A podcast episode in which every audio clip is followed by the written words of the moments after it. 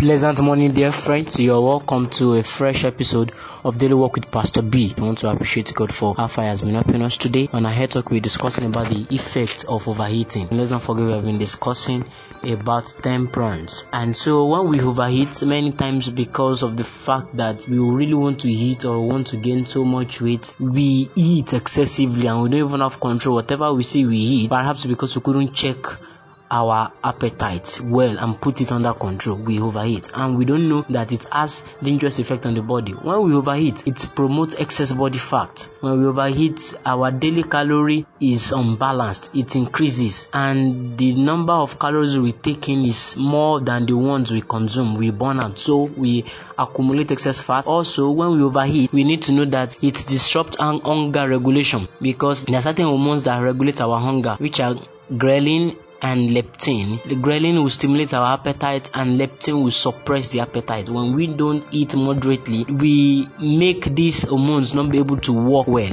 Also, we increase our disease risk such as obesity and even other chronic diseases. Dear friends, try to watch what you eat. I pray that the Lord is going to bless us in Jesus' name. Amen. Also, it can cause brain impairment. I plead with you be temperate in eating. God bless you. Before we continue to pray, Lord Jesus, we are going into your word now. Grant us understanding in Jesus' name. Amen.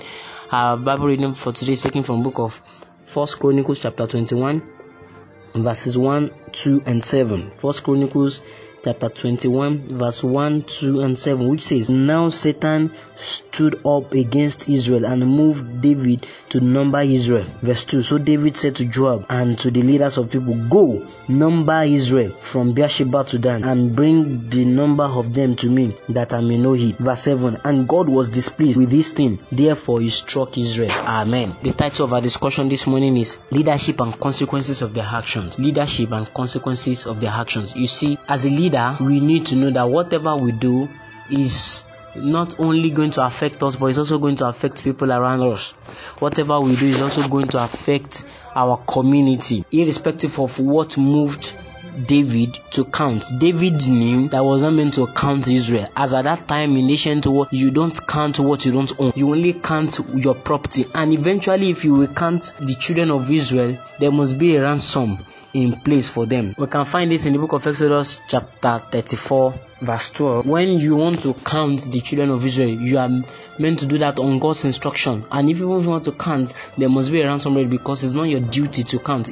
David did not own Israel. So why would David be counting? At times, as leaders or as human beings, we take actions without thinking of the consequences, especially on people. You need to know what God said and later on, the God sent Gad, David here, to go and meet him. That because of what you have done, I give you three things. Is that you choose three years of famine or three months to be defeated by your foes with sword of your enemies overtaking you, or else three days of sword of the Lord on the land with the angel of the Lord destroying throughout all the territory of Israel. You see, that is what happens when we don't wait on God for instruction before we take any action. You can't just take any action because you are a child of God. You can't just take any action because God depends totally on you. You can't just take any action as a leader. God wants you to consult Him. Let's not forget yesterday that we said the Lord's choice. It is our choice to depend on God. It's our choice not to depend on God, but there are consequences for all these things. And God is saying, My son, you don't need to act on your own so that you won't bear consequences of your wrong actions. Let me help you. Let me guide you. Are there things that you've done and you know that you are not meant to do? God can still have mercy. As He had mercy on David. I want us to bow our heads this morning as we pray. Lord Jesus, Father Lord, we are sorry for several ways we've